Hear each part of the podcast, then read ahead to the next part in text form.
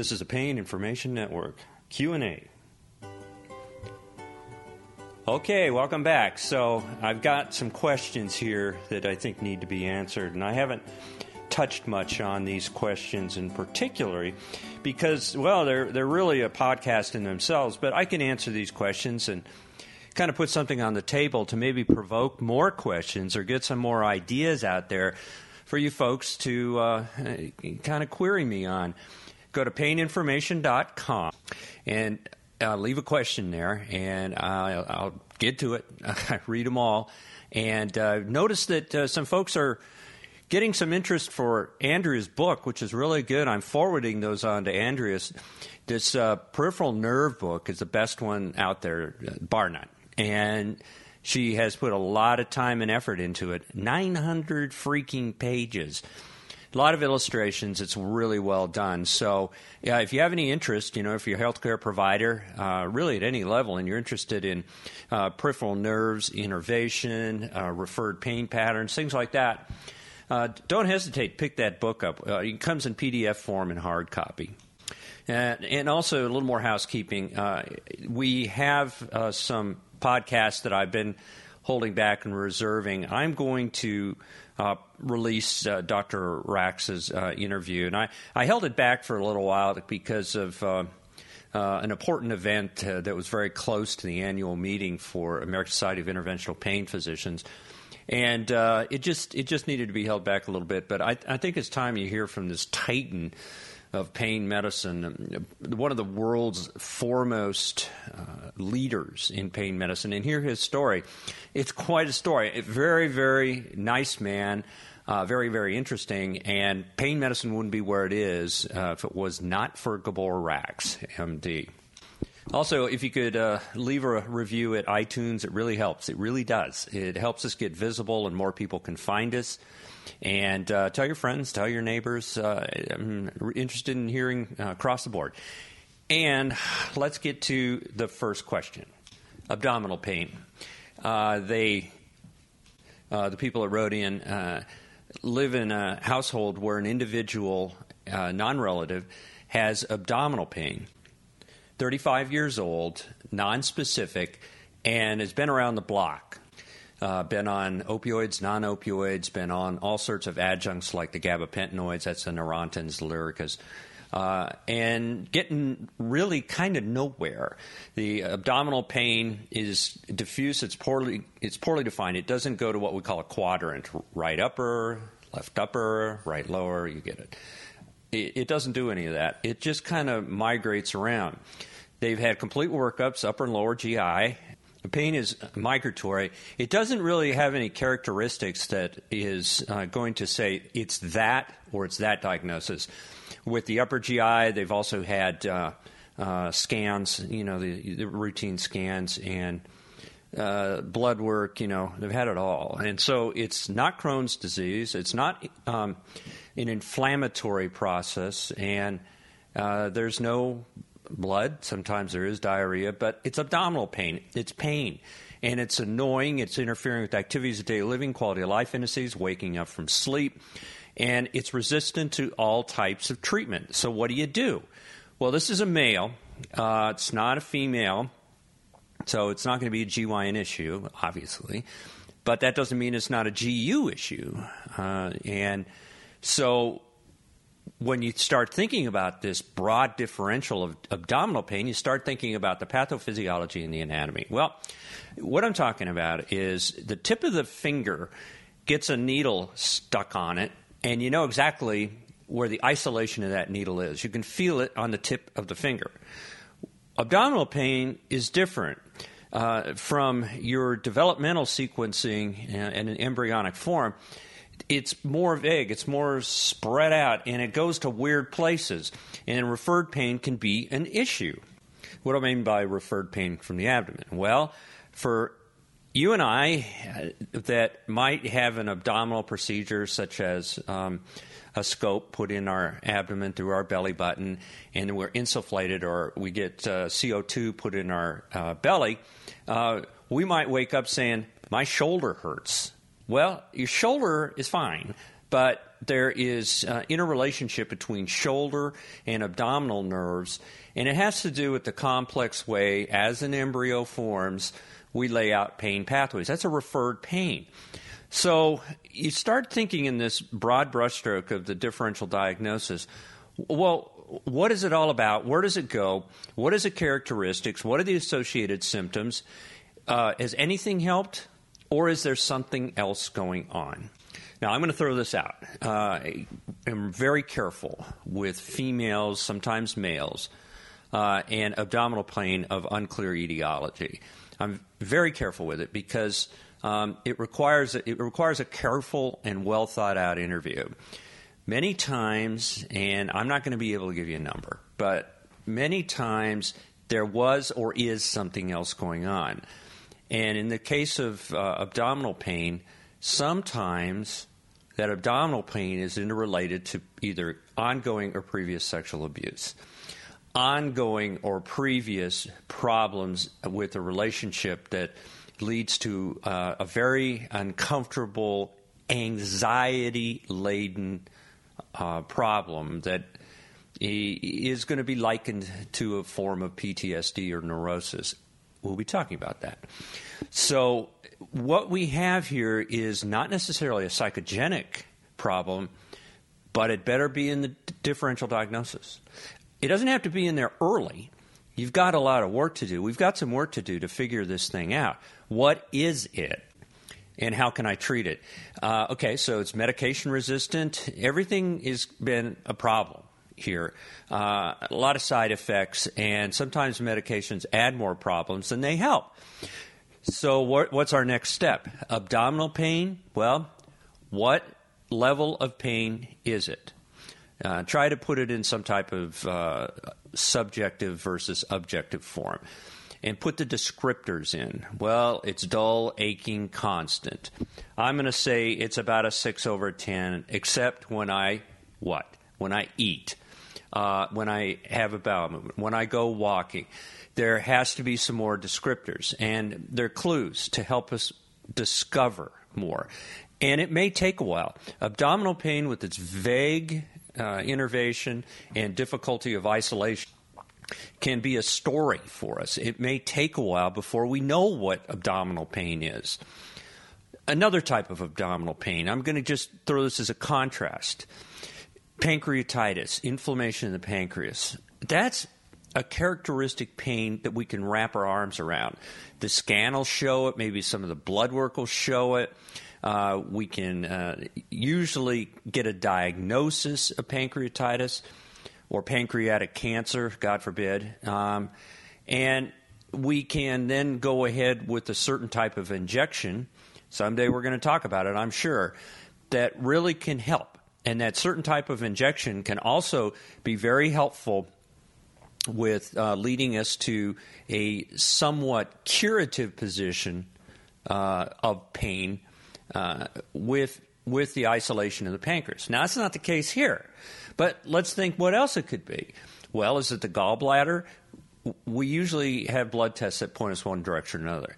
Is it the liver? Again, blood tests one way or the other, but not always. Not always. Now, the scans would have been very helpful, but uh, sometimes you you need a special GI procedure to really understand um, the intricacies between the liver, the gallbladder, the gut, and um, even special uh, understanding of blood flow. It could be anything to do with the kidneys. Well, the scans might help us there, um, but we may need to look at that a little bit more thorough. But that's going to be more flank pain usually, and usually we can pick it up um, somewhat with a, a, urine assessment. Okay, so here we have uh, this big workup, and we're talking and talking and talking, and we're doing more and more in depth, expensive workup. And it doesn't matter what the cost is, you got to have an answer. Uh, and so we have no diagnosis but we have abdominal pain in an individual that uh, is concerned by those that love around and is concerned by the individual who's now becoming somewhat disabled. So, what do you do? Okay, once again, tincture time is your best friend.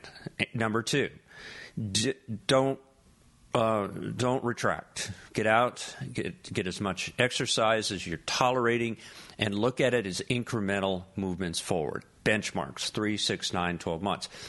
Uh, we can't maybe cure you, but we can help you heal. And sometimes we have to help you heal from a psychological refreshment standpoint, cognitive behavioral therapy, support system, socialization. This individual sounds like they have friends, and that's, that is critically important.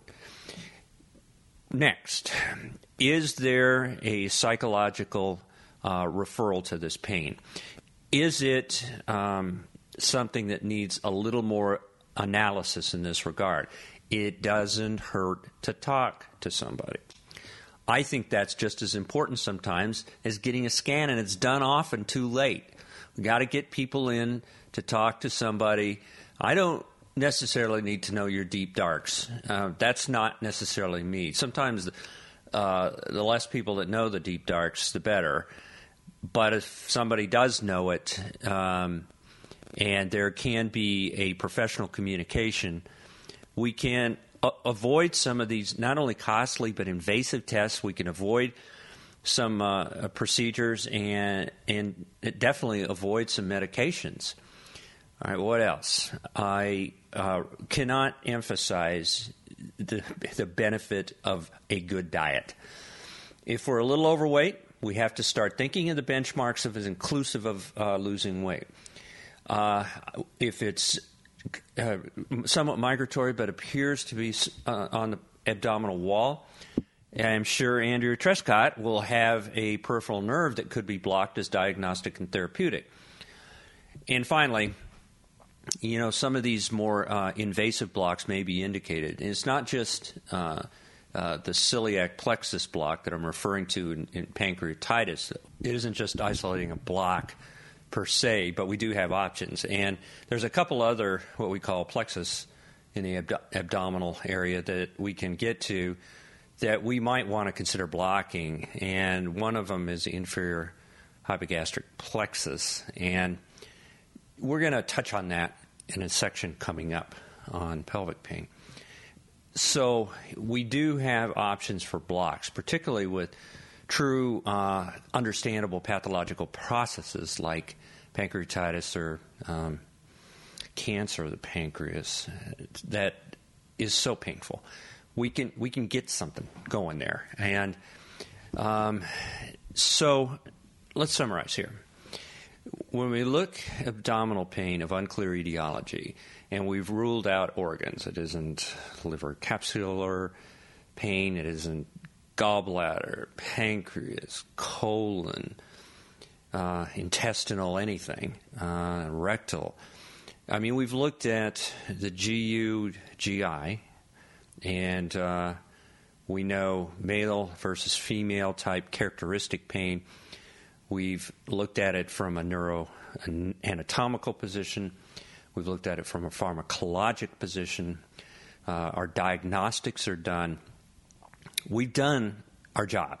Uh, I think what we need to do sooner than later is make sure that we include our psychological care providers, cognitive behavioral therapy, whatever they choose, we look at the potential descriptors that may lead us down a pathway of a, a whole other issue uh, that, uh, uh, like a form of PTSD, which we'll talk about, uh, that that we can treat, but we're going to be treating it different than what we traditionally treat abdominal pain with. So the take home message is keep a broad differential diagnosis, keep an open mind and think clearly and sequentially with the benchmarks 3, 6, 9, and 12 months.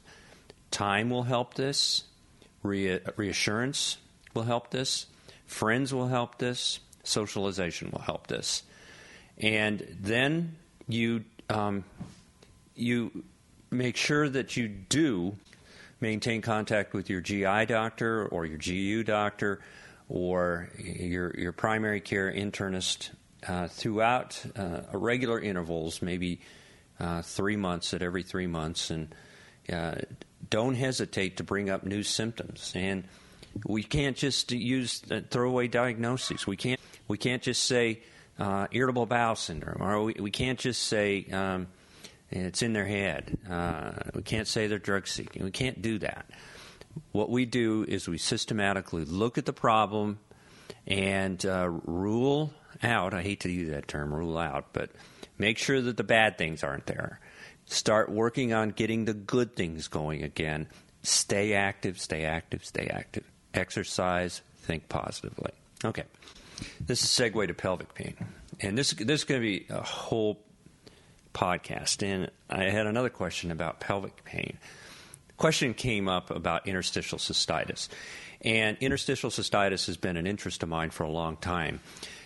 Pelvic pain is. It, it's interesting in the fact that it's a lot like this abdominal pain that we were talking about, and it's it's one of the diagnoses that has to be made in a sequential fashion. All right, let's let's go through what interstitial cystitis is. It's uh, bladder pain in most uh, lay terms. Uh, they, it actually has newer names, uh, pelvic floor pain, that sort of thing, and it's uh,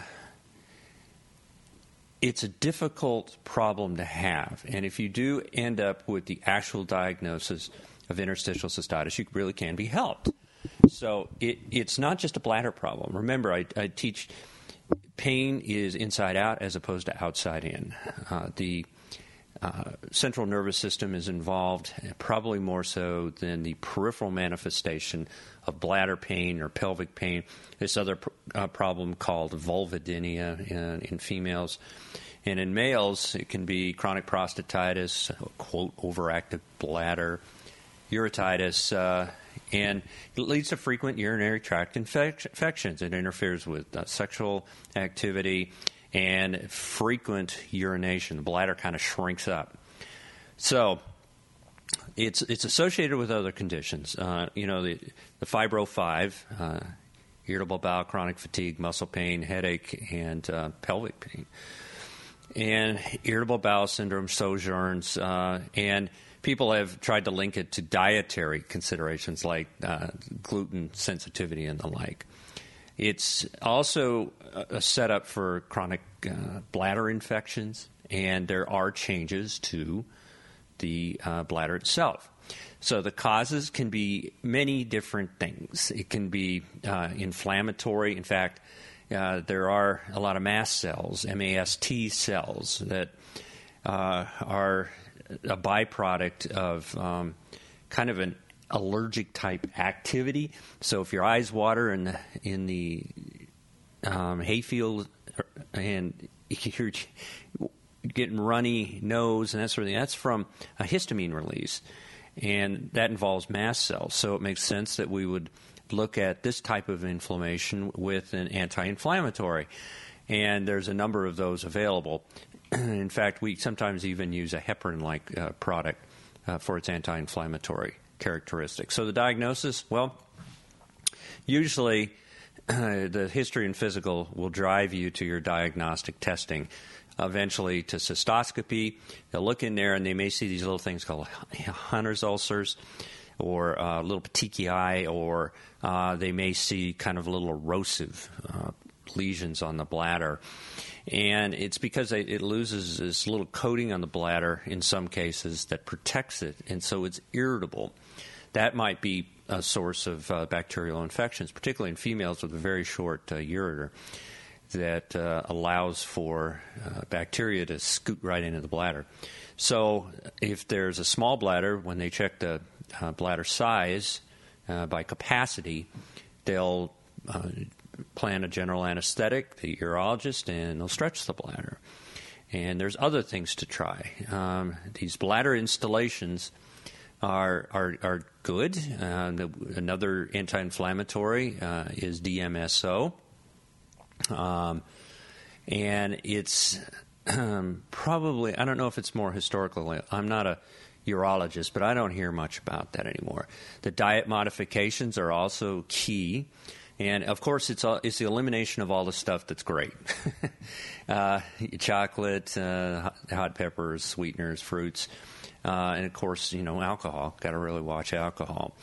And um, then also we we put folks sometimes on um, these other drugs like an antihistamine uh, and amitriptyline, but that makes everybody drowsy and they tend to gain weight. It's anticholinergic. And cyclosporin. We've even used cyclosporin. Um, this is a, a, a pain inside out, so antidepressants are used that have a mixed result ketamine. I'm telling you, this is this is a good one with ketamine. So pain control therapies. Um, folks will say acupuncture, and they'll they'll work with uh, medications, and a lot of these people have a resistant uh, opioid issue. So opioids aren't our first choice, but they end up being a choice. The gabapentinoids, and um, I I really like doing that procedure I mentioned, the hypogastric plexus block it works probably in the 50% rule, where 50% get better uh, 50% of the time uh, with most pain treatments, but it's better than going the other direction. And, and most importantly, when these um, hypogastric plexus blocks are performed, which are a little tough to do, they uh, actually allow kind of a breather. Uh, that's what I call it. You can take a, a breath. And it seems like the, the problem or the inflammatory problem that's evident uh, is does not get worse. It just kind of settles down. And no, it's not a cure, but it can help heal to some degree. It may save you a couple bladder instillations or something along those lines, and it's a, it's a pretty, pretty straightforward outpatient procedure. Now, if it gets if it gets to the point where somebody wants to do surgery, I've seen bladders come out of folks, and they still don't get that much better. Again, inside out as opposed to outside in. All right, who gets it? Well, it's it's fairly prevalent, uh, and it's a, probably a condition related to menopause, close to that. Uh, but a lot of women I've seen in their 20s, uh, and sometimes even even younger, and it's really not a rare condition. Uh, folks come in with uh, frequency of urination. They come in with vague abdominal pain in the lower quadrant, sometimes midline. Uh, sex is uncomfortable, and, and a lot of bladder infections. So they, they're coming in, and, the, in, and then their story evolves. So I think the best thing to do is to get the uh, GYN doctor in early to get the urologist in early. And as I was talking about abdominal pain, it sometimes can be a little vague. Let's get the psychologist in early, or the psychological care provider, or the counselor. Let's talk uh, cognitive behavioral therapy. Let's talk avoiding escalation of controlled substances, particularly in that young brain and let's push the adjunctive medication like the gabapentinoids. Um, they're pretty good. Um, they're fair to good. But I think working with the urologist and with the GYN doctor, you're going to find you're coming out better. Everybody's coming out better, and it's uh, definitely the right way to go. It not, it's not perfect, and is it curative? I don't think so. Uh, I, I hope I'm in my career. I hope I'm completely wrong. Um, but let's look at it like abdominal pain. Let's stay active. And once again, like abdominal pain, let's maximize our diet, our health concerns. We're setting up those benchmarks, a lot of reassurance, a lot of socialization. Um, and uh, these folks, they, they tend to, as I've mentioned in previous podcasts about BDNF and um, situational depression anxiety, they, t- they tend to feel helpless and hopeless at some point, particularly if a lot's going on. Uh, it, it, can be a little bit of a problem in, in marriages sometimes, but that's where your counselors come in, and that's where the folks come in that are so important to make uh, everybody's life a little better. They can do it. They can do it. Reassurance, reassurance, reassurance. So you're going to you're going to be pretty intensive on your visits early on with interstitial cystitis as we go through the diagnostic and uh, the acumen of information that we need. But it's worth it because if you have that kind of support system, you don't end up like so many folks, um, kind of circling nowhere and feeling like uh, there's nowhere to go.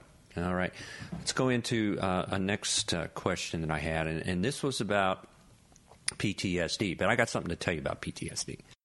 All right, what what is PTSD? It's a post-traumatic stress disorder. It gets thrown around all the time. Uh, it's it is considered a mental disorder, but it's not something that is uh, very difficult to treat. It's something that can be treated with the right steps and can be significantly improved with the right steps. It can happen to anything. Uh, we relate it to war, you know, as shell shock and that sort of uh, disorder that's been going back in, in time, um, described in, uh, in biblical terms, uh, and recognized, I guess, most dramatically in World War II through Vietnam. And it, it's famous where General Patton um, about about lost his rank by um, getting into a young soldier about just stand up and get with it, man, and fight. It really hurt his uh, prestige in the military command for some time, where he was in the hospital and the physicians were doing what it was right. They were isolating him uh, from combat because he, he was shell shocked, and that is PTSD so it can happen to uh, so many uh, different age groups. Um, we tend to see it in a little bit older folks. And the first uh, line of treatment is usually antidepressants, serotonin reuptake inhibitors, but not benzodiazepines. It, it makes things worse. Do not give benzodiazepines. And I, I completely agree with that. Benzodiazepines, in so many ways, are our enemy. They are not our friend. Um, so, um, about three and a half to nine percent of folks, uh, and I got that from Wiki. I think it's I think it's probably a little higher because a lot of us go through some type of life event. No kidding, all of us go through a life event, and some of us pull out pretty quickly. We're resilient. Uh, others, um, for whatever reason, have more trouble. That's okay. Um, let's work with that it seems hard to believe that it, it wasn't officially recognized by the American Psychiatric Association until 1980. So, how about that? But most people don't realize that uh, the, the, DEA really, the um, many aspects of what the DEA does, has only been around since 1970. So, things are uh, things are moving fast in medicine. So, it, what what's been reclassified in the DSM 5 since uh, we've moved it out of the anxiety disorder to trauma and stress related um, is we don't look at it like anxiety. Therefore, we don't want to give benzos. Uh, it is not that. Um, you, obviously, trauma is an issue, but so many other things are.